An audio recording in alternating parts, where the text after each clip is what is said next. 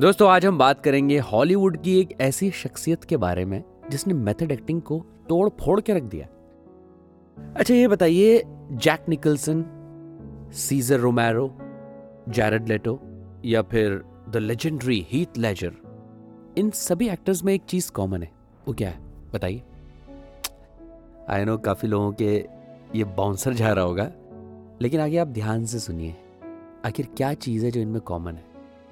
वो ये है कि इन सभी एक्टर्स ने एक कॉमन कैरेक्टर प्ले किया है। वो भी अपने अपने अंदाज में।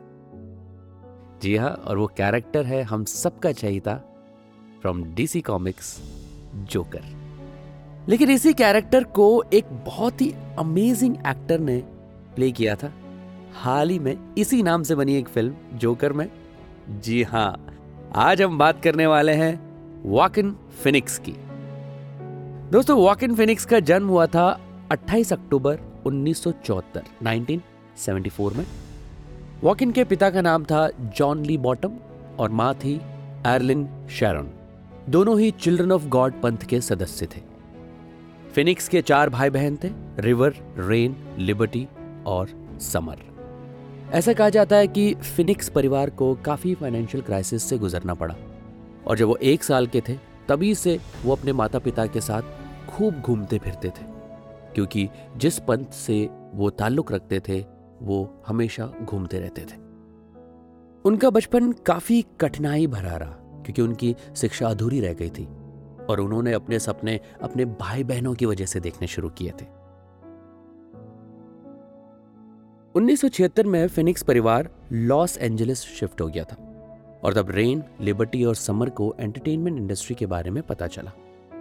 इसी दौरान वॉकिन के माता पिता ने अपना लास्ट नेम चेंज करके फिनिक्स रख दिया, जिसका मतलब होता है पुनर्जन्म। फिनिक्स अपने बड़े भाई बहनों के साथ एल में स्ट्रीट थिएटर और टीवी शोज़ में छोटे मोटे किरदार निभाया करते थे। फिनिक्स की पहली फ़िल्म थी Seven Brides for Seven Brothers जिसका रिस्पॉन्स काफ़ी साधारण रहा। और इसके ठीक बाद उन्होंने अपनी बहन रेन फिनिक्स के साथ मिलकर रस्कीज की। ये उनकी दूसरी फ़िल्म थी जो 1987 में आई थी। फिनिक्स ने टू डाई फॉर फ़िल्म में निकोल किडमैन के साथ काम किया और इसके लिए उन्हें, और इसके लिए उन्होंने नेशनल बोर्ड ऑफ़ रिव्यू जीता था।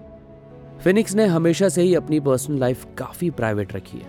उनका यह भी मानना है कि उनकी लाइफ में जितनी सक्सेस उन्हें मिली है, वो उनकी लाइफ की पुरानी बातों की वजह से मिली है।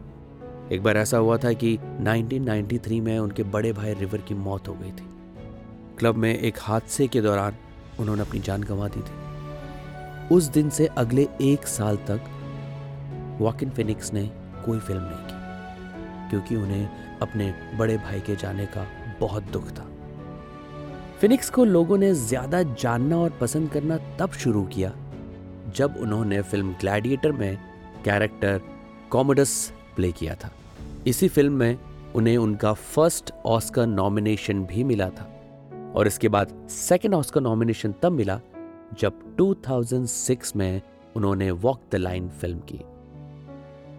फिनिक्स ने आई एम स्टिल हियर नाम की फ़िल्म में खुद म्यूज़िक डायरेक्शन दिया और इसे डायरेक्ट किया था कैसी एफ्लेक ने, जो उनकी बड़ी बहन समर के पति हैं। फिर की उन्होंने फ़िल्म द मास्टर जिसमें उन्होंने फिलिप सेमोर हॉफमन के साथ फ्रेडी क्विल नाम का एक किरदार निभाया। इसी फ़िल्म ने उन्हें स्क्रीन एक्टर्स गिल्ड अवार्ड भी दिलाया था। और इसके बाद उन्होंने एक काफ़ी इंटरेस्टिंग फ़िल्म में काम किया, जिसका नाम था हर। इस फ़िल्म में उन्हें एक आर्टिफिशियल इंटेलिजेंस लड़की की आवाज़ से प्यार हो जाता है।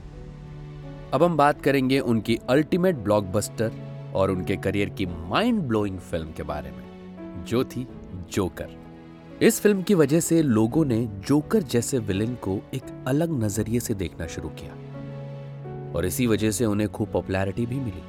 मगर यह किरदार निभाना इतना आसान नहीं था।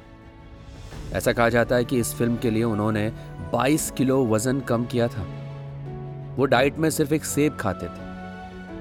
लेकिन इस फ़िल्म ने उनकी मेथड एक्टिंग को एक अलग लेवल पर पहुँचा दिया था। इस फ़िल्म ने दुनिया भर में काफ़ी तहलका मचा दिया था। और तो और, इस कैरेक्टर के लिए फिनिक्स को ऑस्कर अवार्ड भी मिला। और कैसे नहीं मिलता?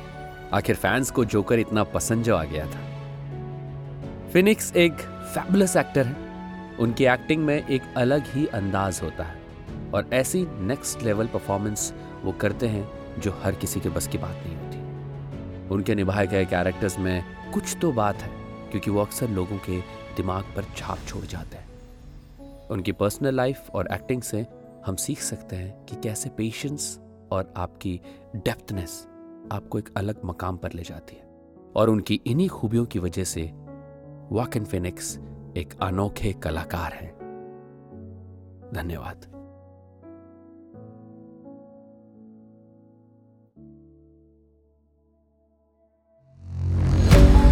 ऑडियो पिटारा सुनना ज़रूरी है।